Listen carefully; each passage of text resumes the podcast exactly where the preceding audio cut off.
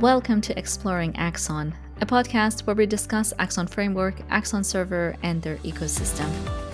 I am your host and the producer of this podcast, Sara.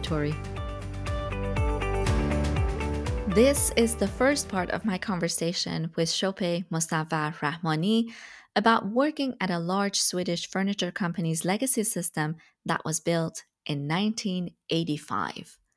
We discuss the challenges of still working with this system, why it hasn't been fully replaced, and how the efforts of moving some of the logic to other systems with better designs have been for him and his team.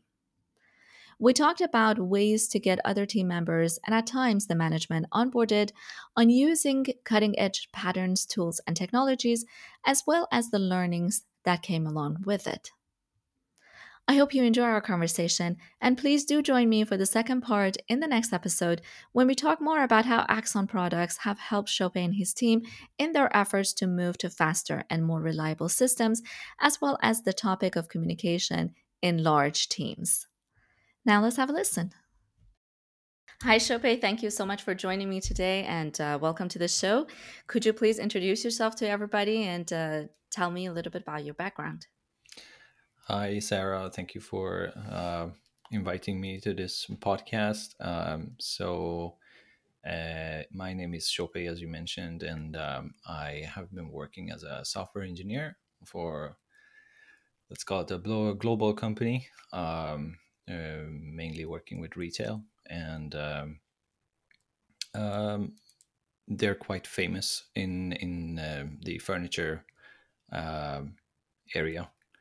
Uh, but uh, I think we can kind of mm, describe the company a bit more as we go along. Um, but my background has been in various kind of roles. I've been working as a C T O in a startup uh, and had various roles such as Scrum Master, Project Manager, uh, various test engineer roles, um, software engineer roles, and um, and now lately I just call myself software engineer, software engineer uh, without awesome. No tags and names. Yeah, I know. Sometimes they get a, a bit confusing and t- too many, um, I guess, uh, responsibilities come in, and you're kind of like, which which hat do I put on, and what do I call myself? So that's that's totally cool, software engineer. And I think um, you have done a lot of work in terms of the um, design of various systems and sort of uh, having the role of an architect in m- many situations as well. Is that correct? That's correct. Yes. Mm-hmm. So, um, so yes. So lately, I mean, lately I'm going back maybe twelve years. I've mm-hmm. mainly worked as a software architect uh, in various levels. Um, as a solution architect, domain architect, transformation architect, I T, technology architect. There's many architects. Um, yes, so you've done them all. I've done them all. Fantastic. So in um, this particular um, company that you've been working for uh, some time now, um, there is a um, main system that actually takes care of uh, one of the biggest um, business-related aspect of the company. Uh, and I'll let you uh, talk more about that. Um, Can you tell us a little bit about what this uh, one big system does, uh, and or maybe it's I think it's one application. I think it's a monolith, right? That's been running since the eighties. Um, it's obviously a legacy system, and um, can you tell everybody a little bit about um, how this application is uh, being used within this retail organization? What does it do, and has it been working flawlessly? And um, So just kind of a little bit of back, background and mm-hmm. general information. Sure. Um, so uh, to be accurate, there is, um, I think, four systems in play right now as of today. Okay. Um, mm-hmm. So in nineteen eighty-five, uh, somebody had an idea. Let's use technology um, for solving a problem. Uh, usually you would throw people at it and spreadsheets and paper, right? Yeah. So back then, computers, personal computers were not mainstream. So um, it was a bleeding edge idea uh, to use computers to solve um, basically what we're dealing with here is order management. Mm-hmm. Uh, the company was growing quite rapidly, and they wanted to uh, be able to scale And uh, then they kind of went into um, solving the problem by reaching out to various vendors and so on. And somebody came up with the idea, let's use software. Mm-hmm. So then they built this uh, first embryo of an order management system, creating orders, stock management, and a bunch of things like that. Um, the uh, specific kind of uh, O S back then for this was V M S, which is a very awkward one. Um, doesn't have a file system the way you would think a normal file system works. Uh, it has uh, basically an iterative, um, it's just a flat structure of files, doesn't have uh, any depth to it. And yeah, it's it's a bit complicated. But anyhow, the the solution has been there, and it has been adding, uh, features have been added since then until today. People have wow. been adding uh, new features to it. At some point, yeah. it was written in Pascal, and then uh, I think in ten years ago, uh, this was converted to C plus plus with some conversion tool. And since then, it's been growing. Okay. Um, there was multiple attempts to kill it off. Um, so... And they all failed. Um, and what they instead did was they add more complexity. So let's call this System A. And um, System A uh, has been there since nineteen eighty-five. Mm-hmm. I uh, joined uh, uh, this company uh, around two thousand six. And there was a new... Uh, idea that we should replace this with the dot net solution. .NET mm-hmm. was new in two thousand three, two thousand uh, era. And uh, mm-hmm. we need to do a modernization. Uh, we need to go away from the prompt uh, look or feel of the application that this one had. System A was basically a DOS prompt. Uh, mm-hmm. And we need to make it more clickable. Um, So it looks nice and so on. So we started building that two thousand three. I joined uh, on the actual project two thousand six. And mm-hmm. um, since then, the the main idea of that project that was started two thousand six was to replace uh, the System A from nineteen eighty-five. And mm-hmm. uh, same same process repeated two thousand sixteen, where we try to replace the system that we built two thousand three. Uh, mm. And now uh, I am in a, another project, which is trying to replace them all. Uh, and, okay. It yeah. seems like it's every decade you go back to it and you're like, can we just kill this thing? And can we for just kill one this last thing? Time? Right? It's not happening. So, no, it's, it's not happening. And it, it is, um, I mean, it's, It's been carved out. Uh, so if you look at the nineteen ninety-five solution, it was doing order management, returns, a whole bunch of things and activities around uh, uh, the sales, uh, the stock, mm-hmm. uh, the um, procurement, uh, C R M. It was like uh, S A P and uh, or Salesforce or Microsoft Dynamics, plus order management, plus all the things, everything in one kind of solution. Yeah. And um, so slowly what we did is that we isolated out in two thousand three solution the uh, the part that had to do with orders, sales orders. Okay. And that took mm-hmm. care of that. But the stock management was still there in that old system. And mm-hmm. uh, that branched out. Uh, and... The nineteen eighty-five solution is, is a kind of a funny one because it needs to be in every store. And we have around five hundred stores plus yeah.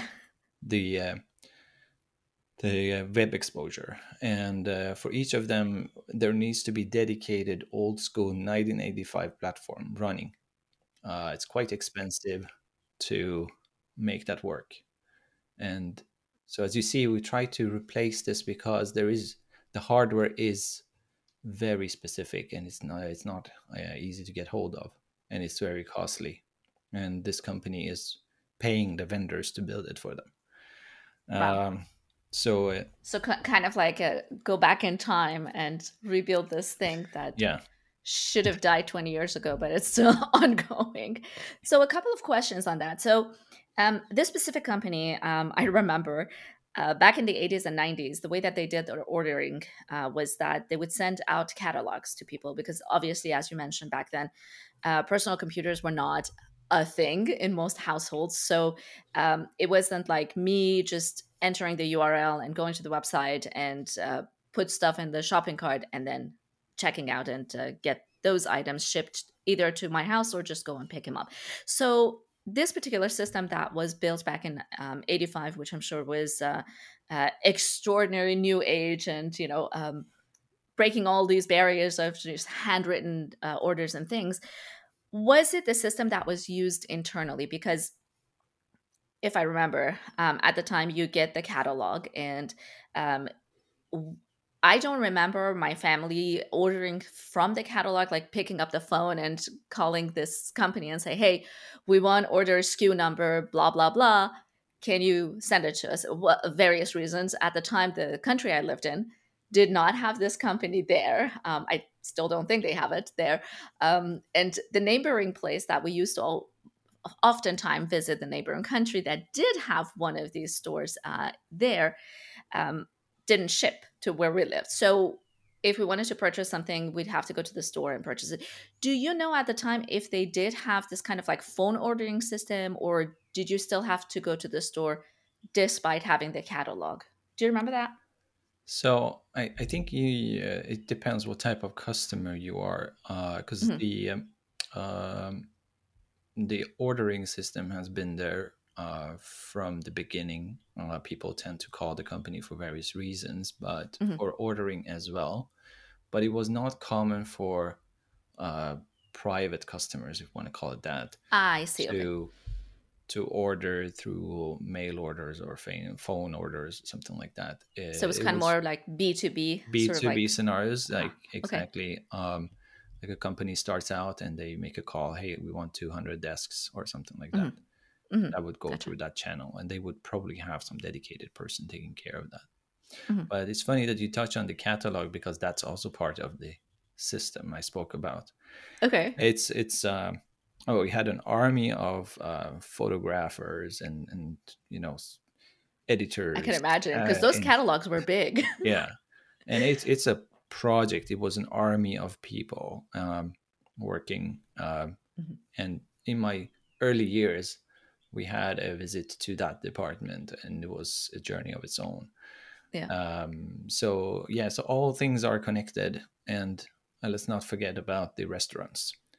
Uh, oh, right, exactly. I mean, um, it's it's such a huge organization that I think there's like layers upon yeah. layers upon layers. And you and I had a small conversation last week yeah. when you were talking about transportation and trucks and things like that too, which was yeah. So there is wow. also, uh, there is the um, um, trucks that needs to be timed so that you don't put down big packages on the floor because it will occupy space, and uh, yeah, you cannot move easily. So you have to make sure that you put down things from the shelf in the central storage, not talking about the stores, um, mm-hmm. so that it can be packed into the um, uh, the trucks or the uh, uh, trains that would have dedicated kind of entry into the warehouse. A train would come in and stop, and it would be loaded with, with trucks, uh, forklifts, and it needs to be kind of, you know, oh, they cannot put everything down on the floor for the train because it's a lot.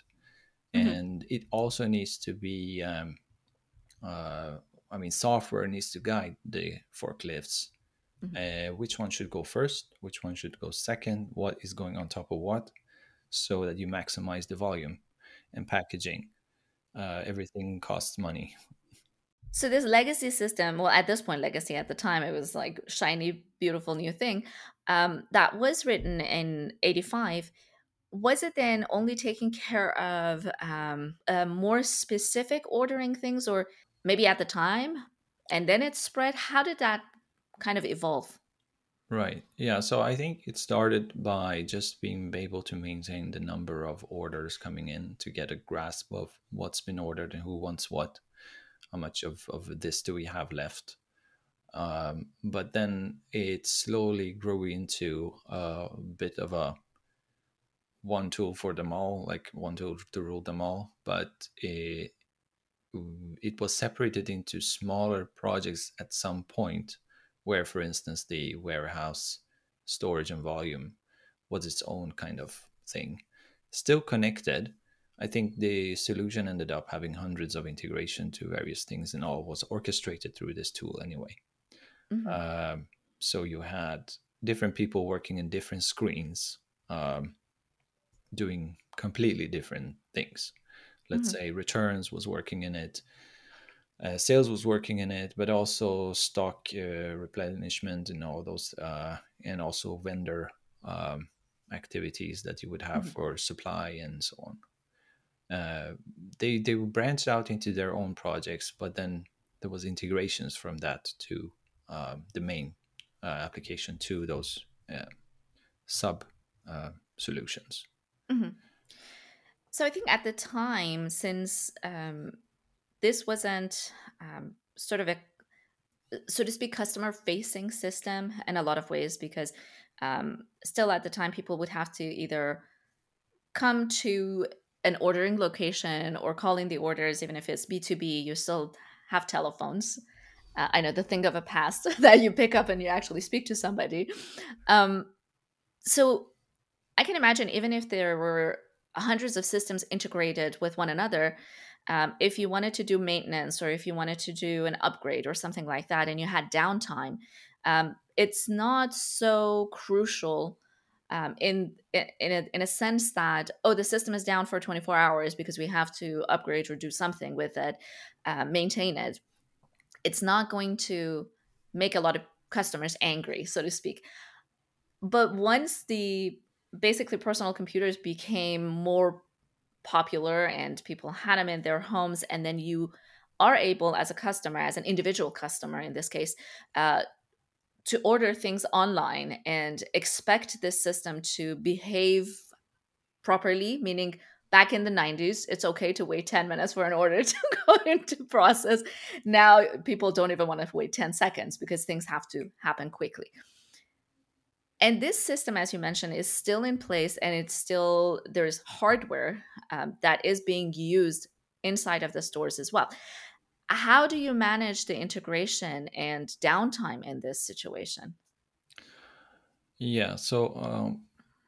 Um, maybe uh, uh, explain a bit more about where we are situated in, uh, situated in the world. Um, so the the, um, the project started in, in Sweden, in somewhere mm-hmm. called Elmhult, and it's a very small city, and it grew quite rapidly. So um, the downtime was not a problem as long as you were dealing with Europe.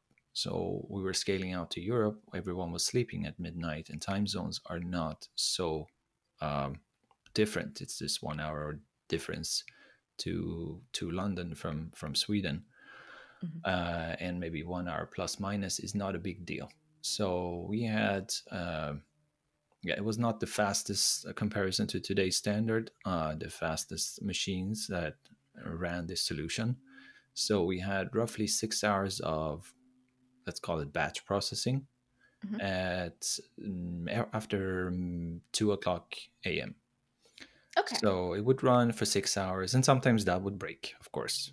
Okay, and of course. Uh, what would happen is that then people will start to come into the stores, and we would detect it at that point. Mm-hmm. And uh, um, it, it is, it's a big pain uh, when this is down, because the queues are long, yeah. and there are this. Back then we had cashiers um, doing all these transactions for people, checking and scanning and stuff, and the queue would be like very very long, and they would be online with us, um, and the calculation was that for every hour um, roughly one million euros would be lost in today's standard. Oh, wow. yeah so yeah. You had that as a support or third line. You saw the numbers ticking, uh, mm. and, and and blood pressure's going up blood pressure going up and everyone is kind of waiting for you to solve the problem. and there would be managers upon managers asking you questions while you were trying to solve a very difficult problem. So yeah. it, it was um, it was a, f- a fun, uh, at the same time not so fun, but that would right. be. Uh, but it, it it it it worked for a while. I mean, for Europe that was not a problem. Um, we had no issues whatsoever. But then we rolled out to Asia Pacific, that is uh, Australia, Japan. Mm-hmm. And then to the right-hand side of Europe, you have North America. Mm-hmm. Uh, we learned a couple of interesting lessons there. Uh, one of them is that, well, you cannot, uh, everybody is not sleeping at uh, yeah. two a.m. Uh, that was one of them. And uh, also that um, distances are different in North America. Mm-hmm. So, yeah, of course. Um, So in Sweden, most things are in the same time zone, but in North America, you have the support being in one time zone, the central storage in a different time zone, the customer in a third time zone, and the backend solution in a fourth time zone. Mm-hmm. And all these had to work together, and the batch could not run, of course. Mm-hmm. Just, we tried it, I believe. but... I love to... that you tried it. Yeah. You're like, let's give it a go and see let's what happens. Let's give it a go. Let's, maybe this hour would work. But no, it was not a solution. So I think that that kind of led us into this two thousand three modernization era where the solution still had some dependencies on this nineteen eighty-five solution and its need to be there because we had to do integrations and it had a lot of features that the new solution did not have. So some of the, let's call it order flows, would run through the old system, but then uh, that system would be down mm-hmm. at certain hours. And uh, we had to deal with that. Uh, do, then we kind of built offline modes and a whole bunch of other complexities that um, we where we try to mitigate these issues. Um, and I mean, then back then, uh, Uh, speaking of deploys and downtimes, uh, I don't think there was any good culture around deploying so that you don't break the environment. It was just like, yeah, push it out and let's see what happens. I think it was expected at the time that something's going to break and yeah. we'll cross that bridge when we get there, right? Right. So, I mean, people were editing in production. Uh, I remember the... Uh, and in, in, uh, in one... specific episode, I have uh, done a very big uh, mistake, and I still remember it. And that was, I uh, was trying to fix a problem in production by a bit. Uh, yeah, it was a very bad one where I ordered twenty. Uh, I think it was beds or lamps. It was like huge, uh, huge objects to yeah. my to my mother. And uh, and and um, I sent it to the uh, uh, post office for the king, king of Sweden. Uh, oh, great! And it was delivered to the um, post office of the king, and uh, they called up my mother and said, "You, you have a delivery." Yeah, you have a delivery, and it was uh, and uh, yeah, so. My mother was shocked. She, she called me and it's like, it's it's from your company. I don't, I, what what is happening? Like, and I was like, oh no. And yeah, it was sorted out. And so then we learned. I like that. The whole process went through from ordering until receiving. And then exactly. the problem was detected then. So it was, uh, yeah, it was a fun one. And so you learn a lot of patterns. Um, so we have different modes. Uh, I mean, this is very long time ago. Nobody does this kind of mistakes nowadays, I hope. Uh, but I mean, so some of the screens we made intentional that if you are connected to production, uh, we would um, put some kind of watermark on the application mm-hmm. that would remind the developers, hey, you are in fact doing something in production. In production. Right. Um, nowadays, I don't think we are that uh, connected to production the same way we were before. Mm-hmm. Uh, so we've learned a lot of lessons on how to approach that. Um, so yeah, so at least we're progressing, I would say. That's great. I hope you enjoyed the first part of our conversation. Please join me next time for the second part when we talk about Axon products and communication in large teams. Until then, I hope you have a great time and happy coding!